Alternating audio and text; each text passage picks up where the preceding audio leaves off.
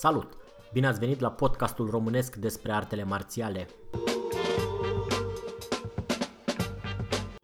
Numele meu este Claudiu Cucu și împreună cu invitații mei discutăm într-o manieră relaxată despre sistemele de arte marțiale pe care le practicăm.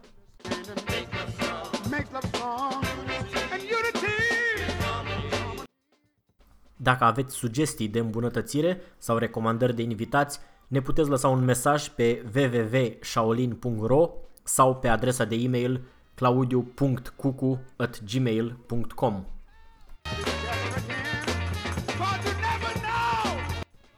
De asemenea, ne puteți găsi și pe Facebook pe grupul Arte Marțiale, Seminarii și Antrenamente.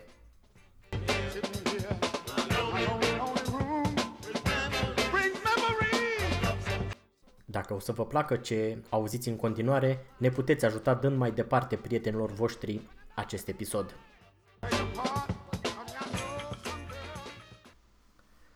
Salut! Bine ați venit la un nou episod din podcastul nostru despre artele marțiale. Astăzi suntem alături cu Sifu Adrian Tăuțan din Beijing.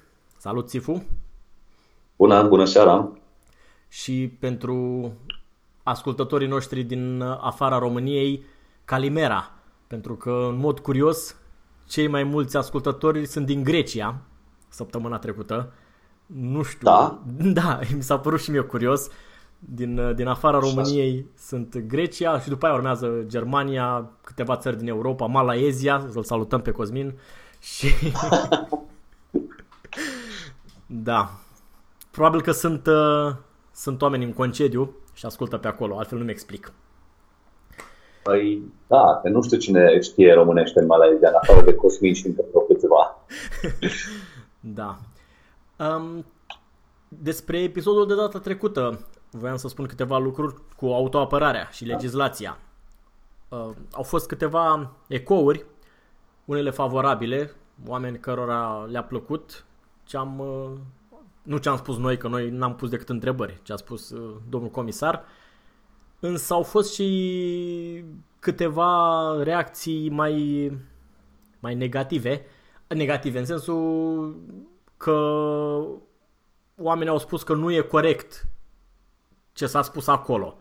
Numai că intrând mm-hmm. în, în discuții cu câteva din, cu câțiva dintre ei, am înțeles că ei de fapt nu erau de acord cu legislația, nu de faptul că n-a fost corect ce a spus omul ăla acolo. El a spus corect, l-a citat din lege, mai corect data nu se putea.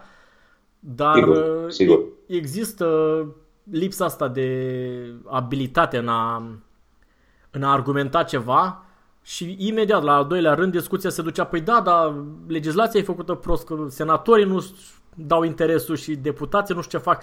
Ori nu asta era ideea podcastului nostru. Noi am zis care e legea de acum, din momentul ăsta, bună, proastă, asta e. Că dacă avem o problemă, după legea asta vom fi judecați și eventual condamnați. Nu după ce ne-ar plăcea nouă. Bineînțeles, bineînțeles. Păi, uh, asta e sunt dorințele noastre. Noi suntem, nu suntem de acord cu foarte multe Da, lucruri. da. Asta nu schimbă realitatea. Realitatea este care este. Și până nu se schimbă, nu avem ce face. Așa e. Asta așa am zis și eu, că mulți nu sunt de acord cu nuanțele alea, cu proporționalitatea atacului, că atunci sub stres e dificil să evaluezi. Înțeleg asta și sunt de acord și, și mie mi se pare că e discutabilă, dar privind din perspectiva cealaltă, dacă n-ar fost deloc reglementată, probabil că ar fost o, o catastrofă. Că, practic, ne limitează pe noi, dar limitează și pe, și pe alții care ar putea nouă să ne facă rău. Adică îi limitează da. în sensul că vor fi condamnați. Nu, pe, pe moment nu îi limitează. Dar Bine, sigur. suferi niște consecințe. Eu, eu cred că putem să nu fim de acord cu legea. E, e în regulă să nu fim de acord cu legea, dar asta nu o face uh, neexistentă. Ea da, există. Da, da, există și asta e. Trebuie să, să ne mulăm pe ea, să, să ne adaptăm la ea. Păi, în primul rând trebuie să o cunoaștem. Da, da, evident că mulți habar n-aveau despre ce, despre ce vorbim și cum nici eu nu știam o grămadă de amănunte din, da. din ea. Da, oricum, cam asta a fost uh, uh, chestia. Și încă ceva, uh, într-unul din episoadele anterioare, când am uh, uh, discutat despre uh, diferendul de la Brașov cu diverse încrucișări. Am povestit atunci ceva, că a, a fost o neînțelegere mai degrabă. Da. Am spus uh, că și când am spus, uh, nu mă refer la mine, că noi nu suntem afiliați la școala lui uh, maestrului Donald Mac. Nu, nu, nu. A, a păi suntem. Exact, e, asta este, că s-a înțeles greșit. De fapt, noi suntem mai da, mult decât afiliați la ea. Păi tocmai, exact, asta am să spun. Deci nu s-a înțeles, probabil, am da, nuanțat că... eu. M-au întrebat, cum, să... păi cum, nu suntem afiliați, că noi credeam că facem... Păi nu, suntem mai mult decât de atâta. Și asta voiam să explicăm puțin. Da, da, da, da. Chiar îmi pare rău că s-a înțeles greșit. Am vrut să spun că nu suntem doar afiliați. uh, probabil da. din cauza asta, nu? Deci doar. Uh, Relația suntem mai, mai mult de strânsă. Sigur că da, sigur că da. Deci aici, aici e ceva ce vreau să, uh, vreau să subliniez, apropo, bine că ai zis. Uh, este vorba de ceea ce se cheamă transmisie. Uh, transmisia se face de la om la om în mod personal. Știi? Deci nu e, nu e că ne afiliem noi la o organizație, dar nici măcar nu-l cunoaștem pe președinte sau ne-am întâlnit odată cu el și ne afiliem din diverse motive, pentru ca să urmăm curriculum, pentru că ne oferă un cadru competițional, ne oferă un cadru de dezvoltare, dar nu avem o relație personală cu nimeni din conducerea respectivei organizații. Sau ne ajută Asta la marketing. Înțeleg. Sau, exact, sau ne ajută la marketing. Da. Asta înțeleg eu prin afiliere și atât. Însă, în momentul în care ai o relație personală cu uh, cel care a înființat școala respectivă, cu cel prin care, cu cel vine uh, cunoașterea, uh, cu cel prin care vine linia de transmisie, atunci deja relația este mult mai mult decât simplă afiliere. Asta am vrut să, asta am vrut să spun da. uh, podcast. Asta nu s-a înțeles. Da, da, da, da, da. da. Uh, pentru că sunt, sunt școli care sunt afiliate uh, dar nu există o linie de transmisie de la, să zic, de la maestru la elev. Directă, da. Directă, da, da, da. Exact. Da, da, da. Bine. Asta cred că nu e nu doar proprie școlilor chinezești. Cred că și prin Japonia este ceea ce cheamă transmisie, dacă se numește altfel. Da. Ok. Asta a fost uh, o ușoară discuție la episoadele trecute. Și pentru asta... clarificat. Poftim? Pe care le-am clarificat, da. clarificat. Numai că am să te rog să nu mai variezi distanța față de microfon.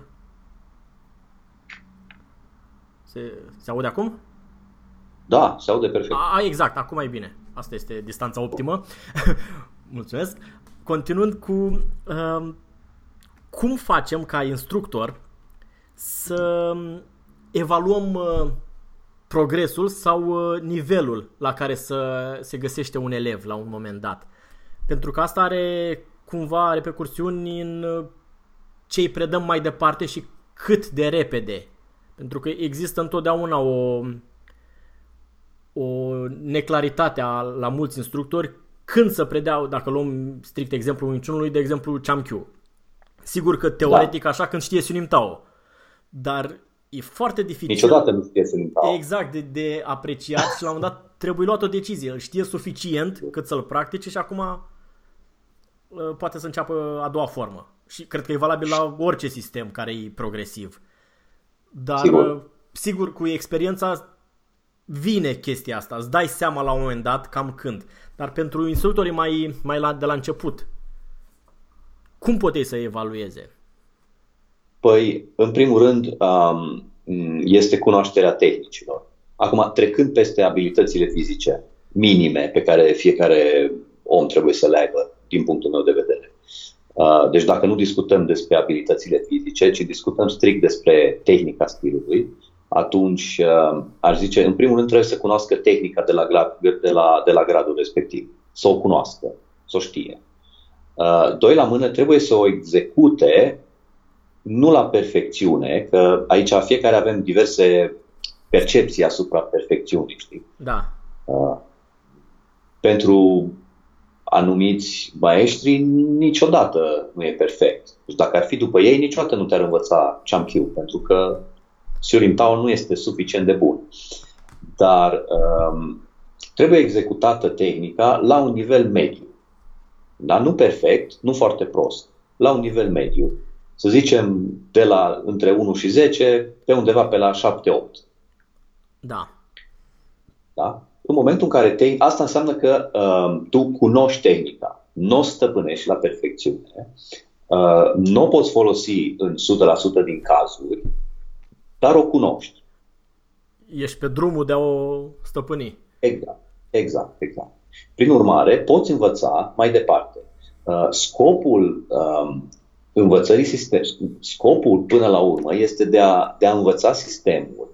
Pentru că după ce l-ai învățat, să-l perfecționezi, să ai o viziune de ansamblu asupra lui și să ai un instrument de lucru. Nu poți să ai o viziune de ansamblu asupra acestui sistem numit Wing Chun dacă nu-l termini. Da. Dar... Deci, primul, primul pas ar fi terminarea sistemului. După aceea vine perfecționarea lui. Înțeleg. Păi, cred că asta e și ideea externalizării examenelor de grad, pentru că instructorul curent, instructorul direct, este subiectiv cu elevii lui și ori exact. îi su- supragradează pentru că e legat emoțional de ei, îi, pur și simplu sunt prieteni și îi, da. inconștient îi evaluează mai sus decât sunt sau invers. Uh, nu e da, niciodată e mulțumit și atunci însă dacă evaluează cineva din exterior probabil că e un grad de, de obiectivitate. Dar da. Uh, cumva în, uh, în China cum se face că la ei nu sunt clare examene de grad. E vorba numai de experiența instructorului când decide el, când îi se pare lui că ești... Păi vezi, aici vorbim despre două, două tipuri de, de transmisie a sistemului. O transmisie din asta foarte tradițională, în care existând această relație personală între, între elev și instructor, examenele de grad nu și aveau sensul, adică instructorul știe exact care ți-e nivelul. Da, asta... Nu e nevoie să dai un examen formal, pentru că tu, știe. practic, tot timpul ai contact cu el, el, tu ești, într-un fel, elevul lui personal cu care se întâlnește în fiecare zi și în fiecare zi face două, trei ore. Este cumva absurd să-ți organizeze special un examen. Asta înțeleg. Dar da. Uh, lăsând la o parte examenul, pur și simplu, când, hai să luăm un exemplu, nu știu, când a decis Chao Zhechuan că Donald Mac este pregătit pentru Q? Adică l-a văzut că făcea Sunim Tao corect, deși... Uh, da. L-a văzut că făcea, făcea Sunim Tao uh, puțin peste medie. Asta zic, el văzuse alți elevi până atunci și da. în perioada respectivă de timp alți elevi făceau, făceau mai prost. Exact. Ok, deci cumva în, în context trebuie evaluat, în, în raport cu ceilalți. Păi în raport cu începători. Da, da. Adică dacă, dacă tu începi, faci Siulin Tao, uh, trece un an de zile și tu faci exact la fel cu cineva care are o lună de zile de practică, păi n-ai cum să iei un grad mai mare. Da, înțeleg. Dar în contextul nostru de astăzi, e foarte dificil de făcut asta pentru că elevii vin cu pauze, vin nu mai știi care când a început exact. Da. E... Păi de asta, există, de asta există execuția standardă a Tao, de asta există uh, curriculum în care există combinații pe care elevul trebuie să le cunoască. Da? Și în momentul în care ajungem mai departe la Champio apare Cisao și acolo deja sunt alte criterii. Am înțeles. Dar uh, problema de bază rămâne pentru un uh, uh, instructor la început uh, e cumva dificil de de evaluat. Adică el trebuie pur și simplu să-și asume să, că trebuie să treacă o perioadă de timp, să-i treacă mai mulți elevi prin mână ca să-și dezvolte simțul ăsta, să, să-și dea seama ca, nu știu, în șase luni, cam ăsta e nivelul la care trebuie ajuns. Și când cineva ajunge, ok, îl promovezi mai departe. Sigur, sigur că trebuie experiență pentru treaba asta, uh, altfel, altfel nu ai cum. Însă, însă uh, bazându-te pe curriculum, da, poți să știi, îți dai seama când un elev cunoaște uh, materia pentru gradul întâi și când nu o cunoaște. E relativ simplu să-ți dai seama. Da, problema e că la gradele mici cred că trebuie evaluat strict tehnic, adică că Sigur că da. nu o să aibă Sigur că timing, nu o să aibă reacții, astea n-au de unde să vină în primele luni. Sigur că da. Deci la gradele mici este tehnica să fie executată corect. Corect. Cât Am de cât, zis. da. Mediu. 7-8. Mediu. 7-8, da. Uh, și atunci în regulă, poate să meargă mai departe, pentru că uh, uh, Wing Chun e ca un cerc, adică niciodată nu, nu trecem de Siu Lim Tao. Practic și când facem Chiang tot timpul ne întoarcem la Siu Lim Tao. Deci uh, uh, exercițiile de bază vor fi repetate până ajungem la ultimul grad. Le tot repetăm. Mhm, Da, da, da. A- Aici Deci o... nu e că acum le-am învățat și după aceea gata. Nu le mai facem, pentru că le știm. Nu. Nu. Ele tot timpul vor fi repetate. Tot timpul vor fi repetate și uh, gradul de înțelegere al lor va crește.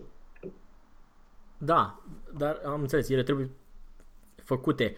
Însă pro- uh, problema unor uh, instructori aflați la început, ca și a mea a fost de altfel, e că ei au tendința să tragă artificial de elevi în sus.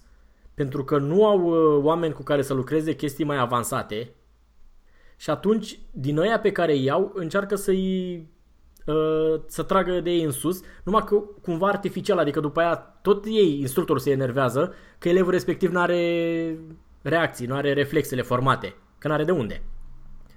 Și atunci e o așa un cerc vicios, uh, te enervează că ăla nu face bine, dar în același timp nici nu poți să stai cu el în tehnici de bază, că la rândul tău vrei pe unul care, cu care să faci chestii mai avansate.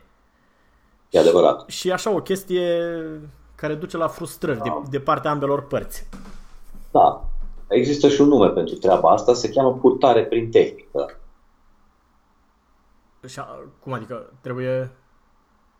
Da, deci fenomenul ăsta are un nume, se cheamă purtare prin tehnică, A, Adică, adică, îl uh, porți pe elev prin tehnici care nu sunt de nivelul lui. Exact, exact. Artificial, i-a chestii mai înalte. Da, da, da. Sigur, și el răspunde. El răspunde și el s-ar putea chiar să-ți dea uh, uh, energie în mod corect. Și s-ar putea să ai un partener de lucru peste medie. Foarte adevărat. Dar el nu Dar în învață. momentul în care îl lași, în momentul în care îl lași, el automat, după o vreme, uh, revine la nivelul lui inițial. Pentru că el este, el este purtat prin tehnicile superioare într-un mod artificial. Da, da, da. Ac- Nu acela este nivelul lui. Se, se vede asta la Cisao când uh, cineva mai avansat face cu un începător, pare că și începătorul știe. Exact. Dar când Exact. fac doi începători e o catastrofă. Da. Sigur că da. Exact, exact. E, e, e un fenomen normal. Și uh, pentru elevi este foarte bine la un moment dat să fie purtat prin tehnică, pentru că îi se arată uh, un nivel mai înalt de, uh, de execuție. Însă, pe de altă parte, și el trebuie să-și dea seama că el, de fapt, nu este la acel nivel. Da, da, da. Deci, cumva tot la asta ne întoarcem, la anumite jaloane, la anumite etape în practica marțială, fie că sunt certificate de niște hârtii, niște grade, fie că nu, e relevant, dar conceptual ele sunt acolo. Este vorba despre un număr de ore pe care corpul le corpul trebuie să treacă prin acest număr de ore pentru a învăța o tehnică. Da, E științific da, da. da. demonstrat. Asta e partea grea pentru că din punct de vedere mental, pentru că ți se pare că știi și ai vrea să faci chestii mai avansate, în ghilimele spus avansate, în loc să adică în loc să alocăm timp pentru alea de bază. Păi toate lucrurile avansate sunt lucrurile de bază combinate. Da. Asta, asta lumea cam nu, nu înțelege. Că nu există chestii avansate. Chestiile avansate sunt cele simple combinate și sunt cele simple executate altfel. Da, da, da, cu un timing mai bun, cu precizie și așa Exact. mai departe. Exact, exact. Da. E... Am văzut niște scheme de antrenament mai de mult pe care am încercat și eu să le implementez pe zile uh, de antrenament. De exemplu, luni, întotdeauna luni ai Istiunim Tao. Întotdeauna marți ai Chamkyu, miercuri ai Buji și așa mai departe. Pentru că Da. altfel e, există entuziasmul ăla al începătorului, mai ales după o pauză. Gata, mă apuc și fac. Și se apucă cu începutul și după aia se opresc. Și când se reapucă peste o săptămână, iar se apucă cu începutul. Dar așa, dacă antrenezi fiecare element, pentru că dacă ești la un nivel mai mare, ai tendința să-l antrenezi numai pe ăla. De exemplu, dacă ajungi la Champ Q, te concentrezi pe Champ Q și Sunim Tao mai rar. Însă dacă am o zi dedicată din săptămână care e pentru Sunim Tao și trebuie să rămân în cadrul nivelului Sunim Tao, în cadrul exercițiilor și tehnicilor de Sunim Tao, cumva e... Adică le pot antrena pe toate.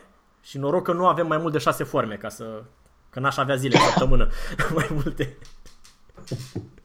Da, da bine. Pe de altă parte, formele sunt scurte, deci nu e... Ar încap, încap toate în 30 de minute. Da, da, nu, dar mă refer printr-o formă și tot ce ține de ea. Da, ca principii și concepte. Exerciții și concepte și da. Da, oricum, asta e, e o problemă pe care uh, eu mă bucur când văd că și alții și altora li se întâmplă rele. Uh, am văzut și la alte sisteme de arte marțiale aceeași problemă și, și m-am bucurat că nu suntem singuri în, uh, în problema asta. Toți au um, dificultatea în a, în a evalua obiectiv elevul, când să treacă mai departe. Păi e greu să evaluezi obiectiv, mai ales când este elevul tău. Este foarte greu să evaluezi obiectiv. Da.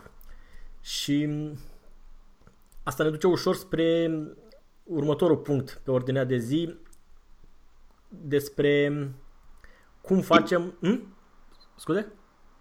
Da, da, n-am zis nimic, ascultam. Cum facem cu un elev a cărui viziune nu coincide cu a noastră? Uh, viziune asupra stilului, asupra vieții asupra, sau asupra, asupra vieții, că asta e problema. Asupra stilului simplu, trebuie să fie la fel cu a noastră. Nu, nu e nicio discuție acolo. Da. Mai ales că e elev. Păi, pentru mine, cel puțin, eu cum am rezolvat problema asta, în sală nu se discută politică și religie. Punct. Da. Cine intră cu opții de politică și religie zboară afară. N-avem ce Am discuta. întâlnit des asta. Uh, cu, uh, și la mine scria la un dat pe peretele sălii, fără religie și politică. Dar, sigur, fără discuții. Însă, după 2-3 ani, cumva ajungem să vedem așa contextual cam pe unde este omul respectiv, cam ce crede, ce... Și cu toată obiectivitatea, nu ne influențează oare asta relația cu el? Mm, e foarte păi... dificil, adică mă gândesc la chestii cumva extreme. Nu personalizez, doar dau așa un exemplu. De exemplu, instructorul e ateu și elevul este profund credincios sau invers. Nu contează. Acum, sigur, depinde dacă uh, instructorul vrea să-l convingă pe elev de adevărul lui sau elevul vrea să-l convingă pe instructor de adevărul lui. Adică nu e vorba despre în ce anume credem noi, ci este vorba de cât dorim să convingem pe alții. Bine. Că ceea ce uh, credem noi este adevărat. Oricum, eu cred că asta este imposibil. Nu o să-l păi convingi. Este. Dacă el așa crede intim cu ființa lui, nu o să-l schimbi. Însă, Sigur. altceva voiam să spun. Există și o ușoară, nu știu dacă desconsiderare e termenul potrivit, uh, când, uh, sau uite, hai să o luăm cu o altă chestie, că asta cu religia e discutabilă. Instructorul are o gândire strict de dreapta și elevul mm-hmm. este un comunist convins, sau invers. Habar n-am uh, implicit desconsider partea aia altă. Se pare că nu e corectă și că nu ar trebui să gândească așa. Îți reprim chestia asta, că suntem la antrenament și nu o discutăm, dar cumva parcă nu mai ești sincer 100% cu în a-i arăta uh, chestii. Pentru că tu crezi că el greșește, că are o gândire greșită. Greșește așa în viața lui. Da, dar cumva asta are repercursiuni uite, dau un exemplu care uh, a fost, mi s-a întâmplat mie mai de mult. Aveam un elev care era foarte rasist.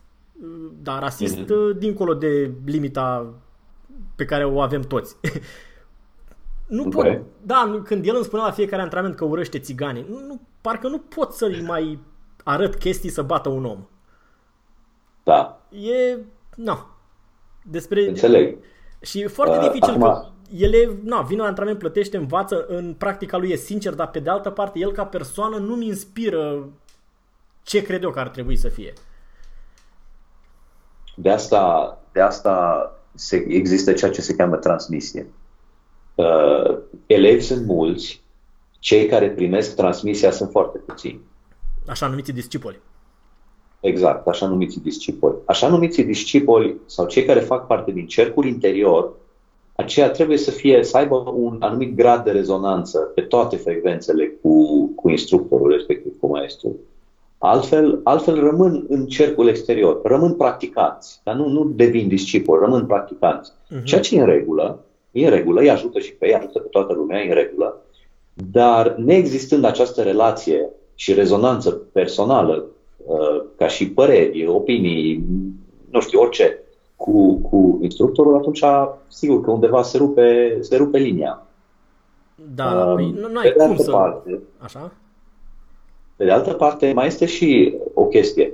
Uh, una este în ceea ce, ceva în ceea ce tu crezi, personal. Și alta este activismul. Da. Uh, numai că foarte mulți nu fac diferența între credința lor interioară și să-i convingă și pe alții din jur. Valabil și ca elev păi și da. ca instructor. Păi da, păi ar trebui să facă diferența, învețe să facă diferența. Uh, pentru că una este că eu, în, în forul meu interior, cred că vinciunul este cel mai grozav sistem de pe planeta asta și alta este să devin un activist și să încerc să conving pe toată lumea, pe toate mhm. căile, că vinciunul este cel mai bun sistem de pe planeta asta. Pe Facebook și pe YouTube. Da, da, da, da. da nu, nu, nu e același lucru. Și de aici putem extrapola la, spre, la orice domeniu, da, da, da. Sigur, sigur. Înțeleg. Deci, oricum, ideea e, sau calea de urmat ar fi să fie menținute la minim, la minimum sau discuțiile astea. Pentru că... Păi, nu și-au, nu văd rostul lor. Da, dar în același timp sunt uh, cele mai uh, ofertante discuții. Când vrei să, dacă ai și puțin firea mai conflictuală, astea sunt.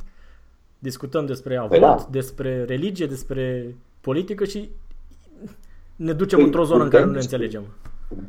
Păi, din punctul meu de vedere, putem discuta despre orice când nu suntem în sală. Nu e o problemă.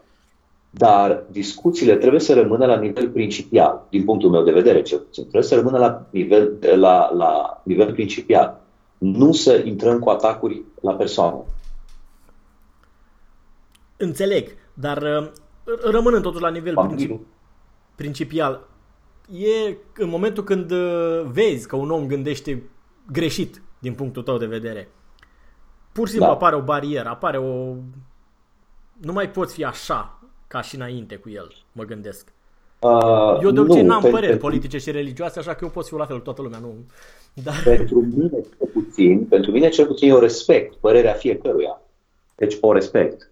Fiecare are dreptul la părerea lui. Dar cu ceea ce nu sunt de acord este ca altcineva să-și impună părerea lui asupra mea sau asupra vieții mele. Adică fiecare are părerea lui să-și o țină pentru el și să-și conducă viața în conformitate cu părerea lui. Perfect. Dar nu mă deranjează când cineva încearcă să mă convingă pe mine de ceva, Dar... folosind mijloace uh, care nu țin de cum să zic, nu țin de logică da, da, și de, și de un demers științific, ci țin de opinii și uh, păreri preconcepute. Chestii subiective. Uh, erori, chestii subiective, da. Dar... Atunci și atacuri la persoană, iarăși, uh, astea, astea nu le înțeleg și astea nu le accept așa, ca principiu. Însă, apropo de asta, la noi, la noi și mă refer la grupurile noastre de antrenament, noi nu avem copii mm-hmm. la antrenament. Și da. atunci da. instructorul nu e pur și simplu un uh, unul care îți arată exerciții acolo în prima fază la antrenament. Însă în grupele de copii, instructorul trebuie să fie și un model, că ăia sunt păi, uh, da.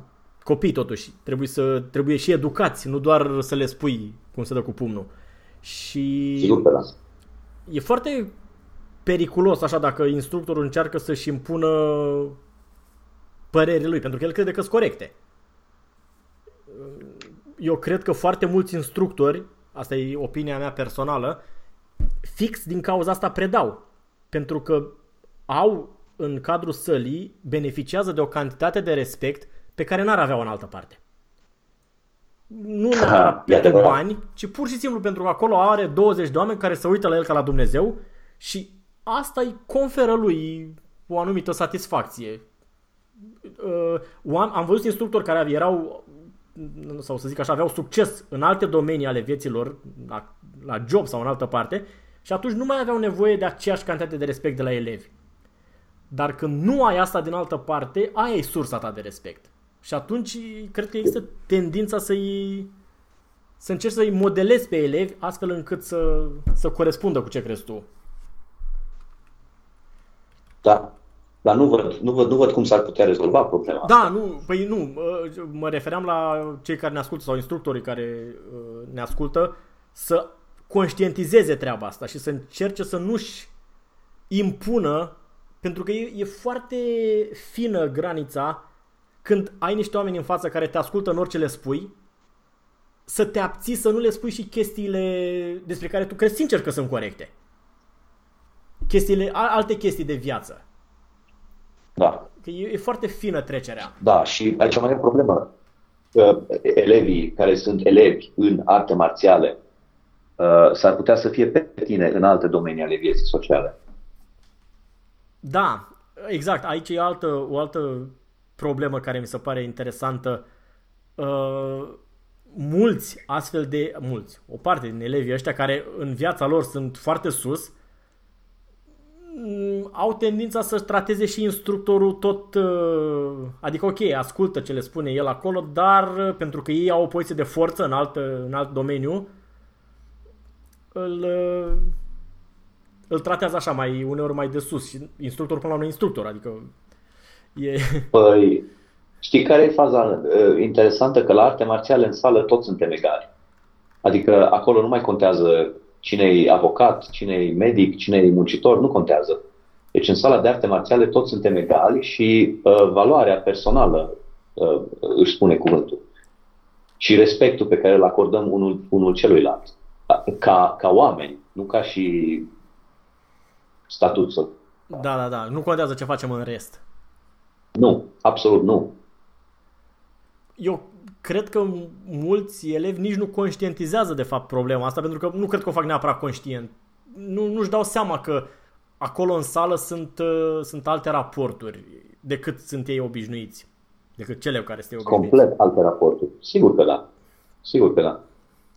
Și na, știm ca exemplele și mai ales în ultima perioadă oameni care vin și au pretenții de la instructor, de la primul antrenament sau mai ales de la discuția pregătitoare care, știu că ai o, o colecție întreagă de astfel de situații. Da, am.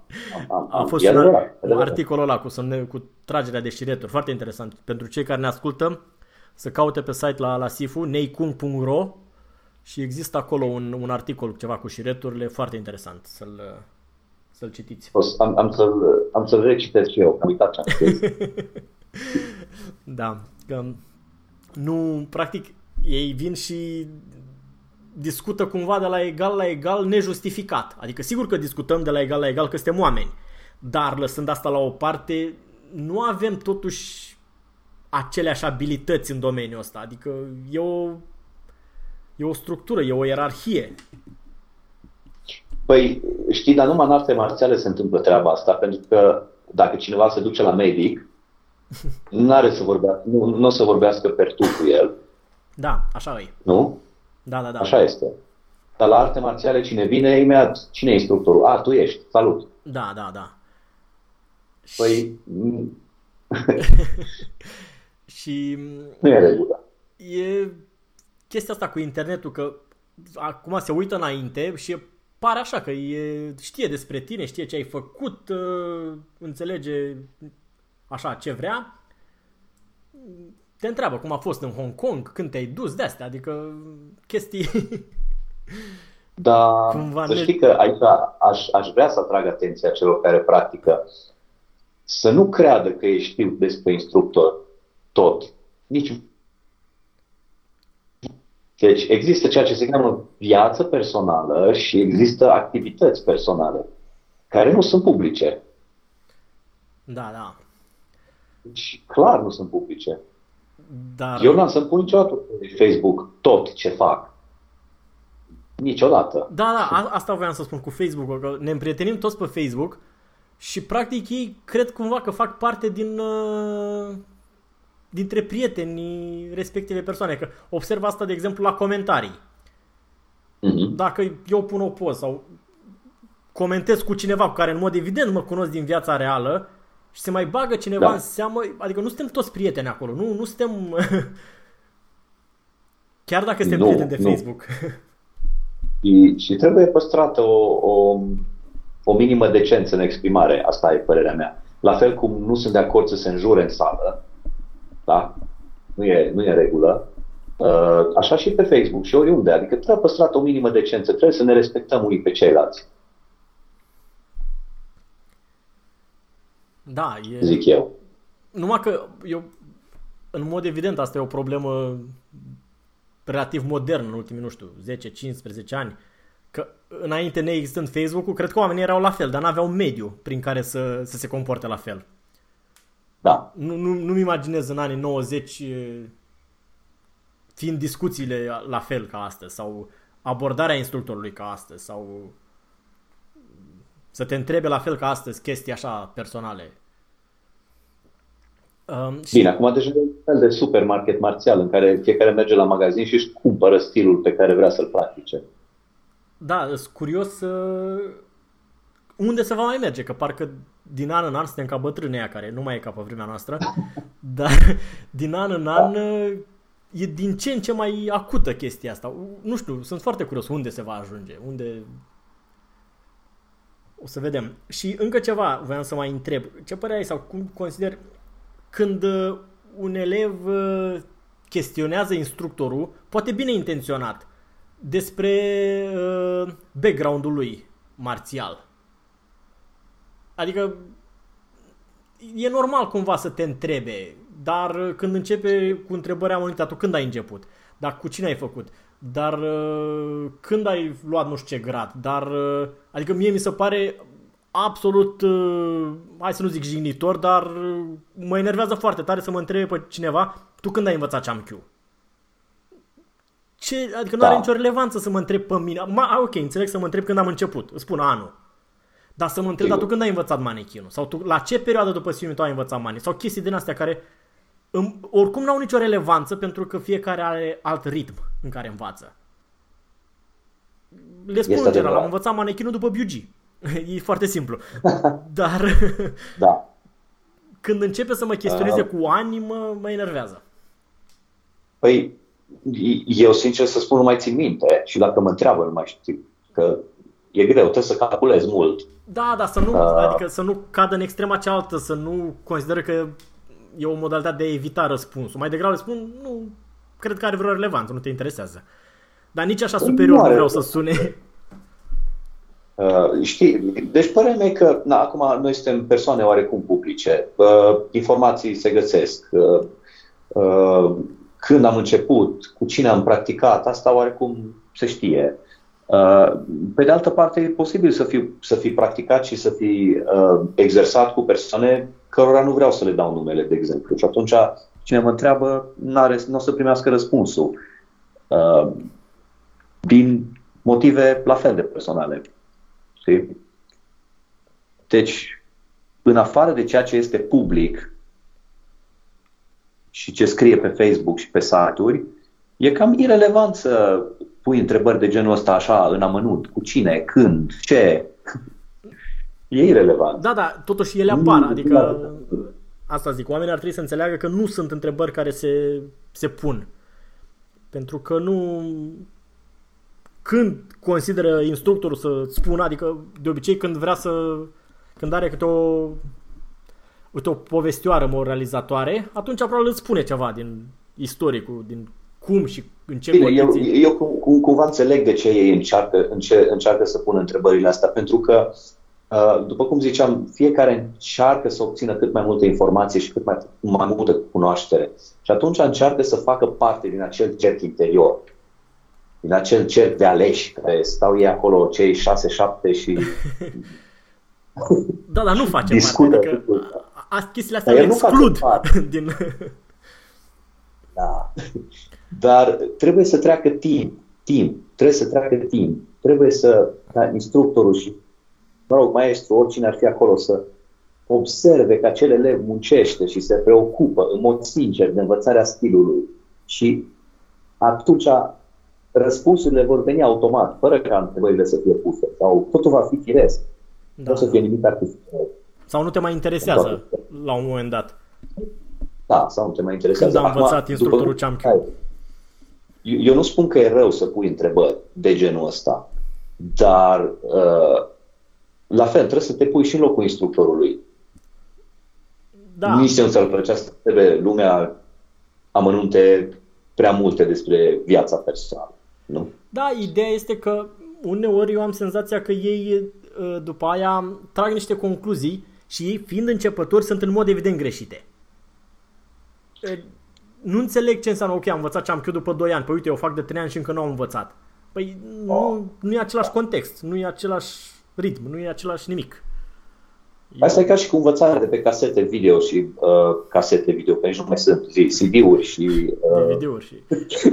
Cursuri online am da. auzit că mai sunt, da. Cursuri online, da. Eu nu sunt împotriva cursurilor online. Uh, sunt pentru, dar în acele cursuri înveți succesiunea de mișcări, înveți tehnica ca și succesiune de mișcări. Nu ai cum să înveți sistemul. Imposibil. Da, da, da. Asta sigur. Ascultătorii trebuie să înțeleagă foarte, foarte clar că niciodată în contact personal cu instructorul nostru nu trebuie să înlocuiască un uh, Cred că te-ai îndepărtat iarăși de microfon? Nu. Acum e bine. E, se aude. Da.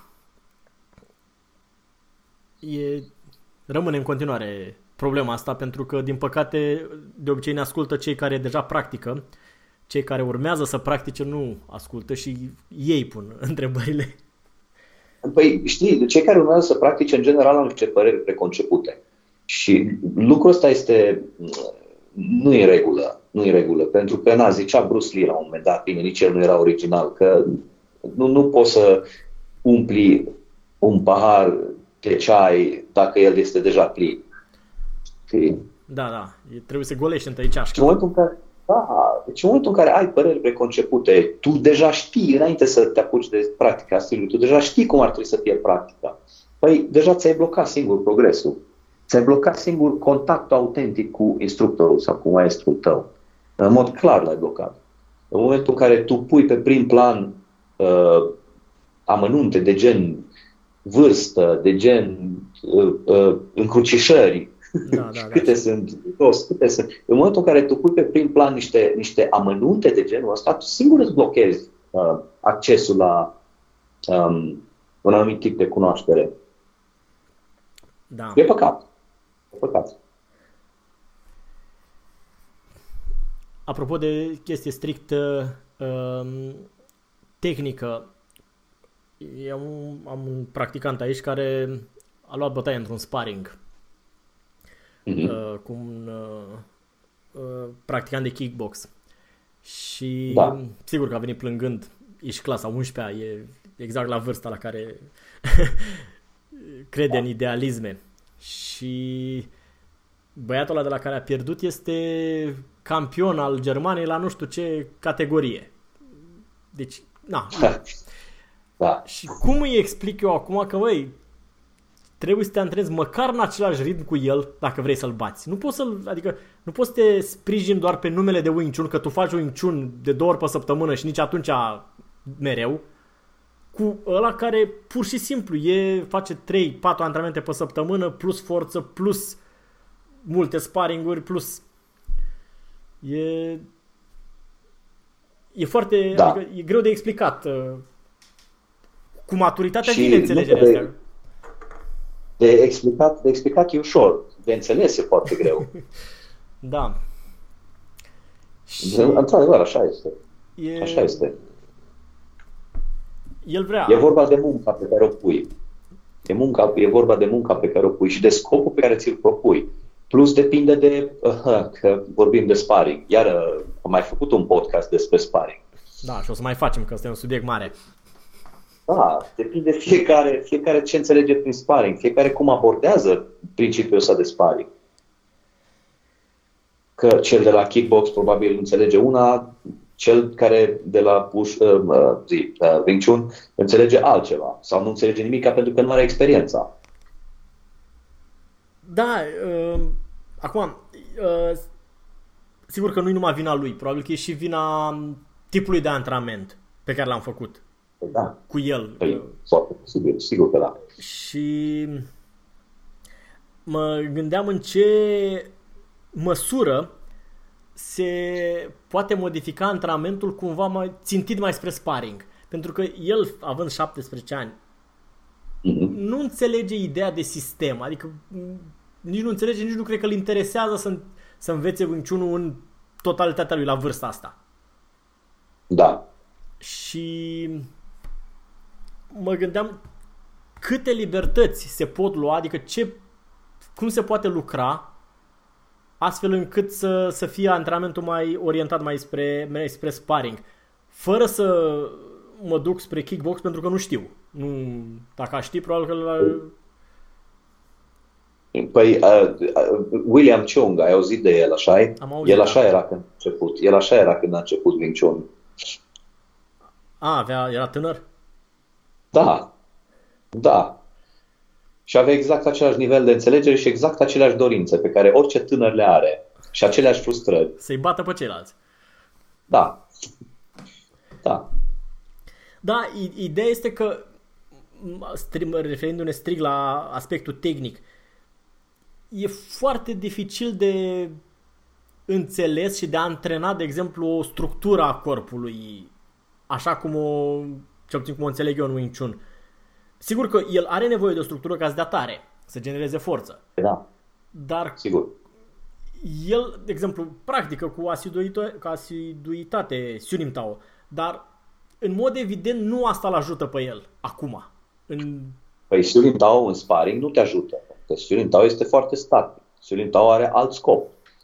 E adevărat, dar uh, s- eu n-aș putea să nu fac Sunim Tao, de exemplu. Dar în același timp, dacă pe el îl interesează direct să poată să facă sparring cu ăla, uh, Păi atunci trebuie, dacă pe el asta îl interesează, da, și atâta, Și atâta. atunci uh, există, există uh, deplasările care apar în Champ Cute, care apar în BUG, care apar la baston, la cuțite. Asta- asta există voiam să deplasări. adică Sigur că da. sistemul poate fi cumva uh, sau pot fi amestecate elementele din el. El sigur că Păi dacă deja po- sunt amestecate în curriculum. Da, da, asta zic, dar uh, probabil că Sunim Tao trebuie să apară mai degrabă când e el pregătit, când îi simte nevoia și când, practic, cum să spun, când practica devine sinceră. Când înțelege că Păi- cotul ăla trebuie să stea jos și că Sunim Tao îl ajută în mod direct. Da, da. Păi Siulin Tao e o formă foarte avansată. Și noi facem de la început ca să o apucăm să o învățăm totuși. Ca să avem timp să o Ca să avem exersăm timp mai să- mult. Da. Pentru Da. că e, e chiar un, un experiment interesant cu el, că pare genul, adică nu stă la bătaie. Dar Mhm. dacă nu are uneltele în spate, nu, nu are ce să facă.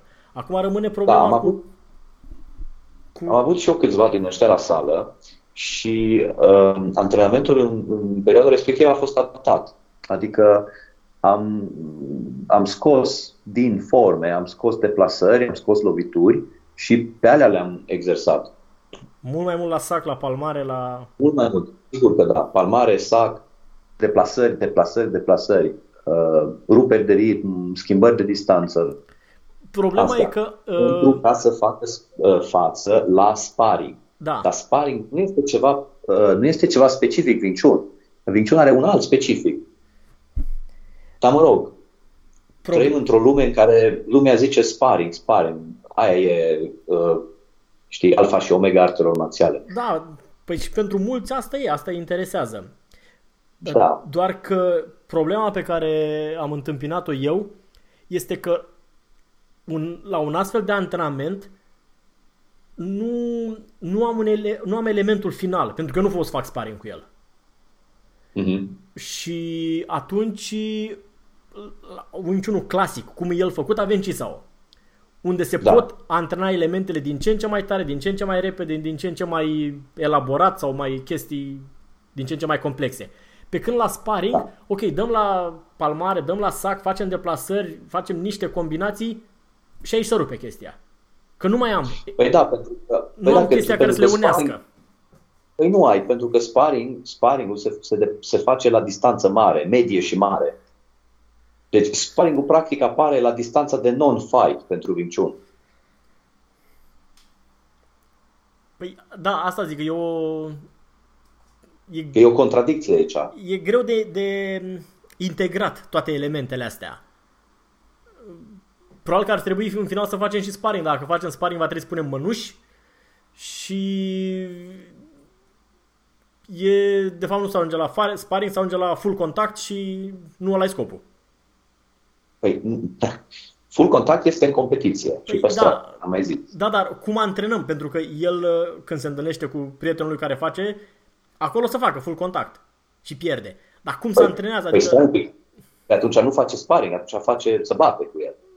Da, e ba, cu cască, cu proteză și cu mănuși. Adică, Și cât de tare dau. păi, uh, am mai venit cu vânătăi. Da. Da, bine, uh, ei fac cumva într-un cadru, adică se, se bate cu ăla, nu, nu scot ochii. Dar uh, Da, am înțeles. el a resimțit totuși că antrenamentul de Wing Chun, în momentul când îl aude de la, sau când vede chestii la mine, le crede, par, pentru că eu le prezint într-un context. Mhm. Dar uh, când este scos din contextul ăsta și este pus în alt context, nu are încă atâta experiență să adapteze lucrurile.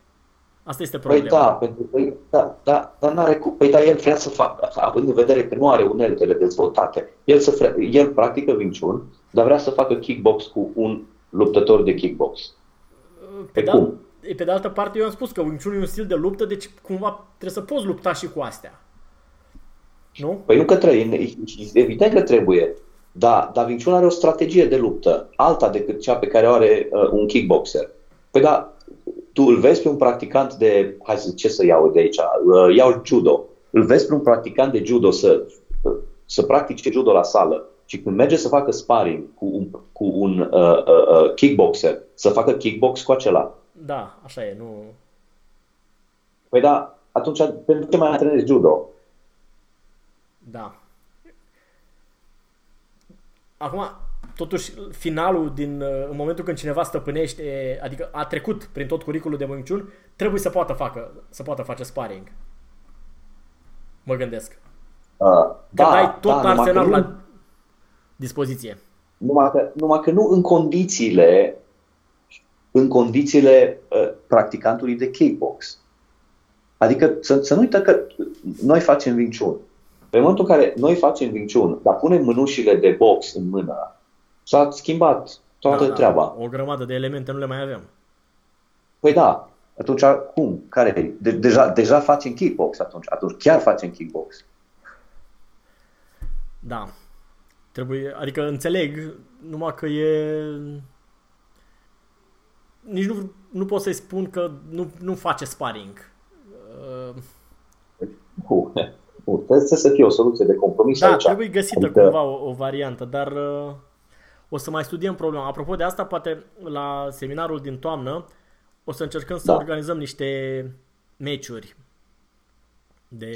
Da, da, da, dar mai, mai întâi trebuie să fie foarte clar pentru, pentru cei care practică, să înțeleagă, uh, uh, cum zic, tactica și strategia care, pe care ar trebui să o încercăm să o aplicăm în, în, uh, în sparingurile astea.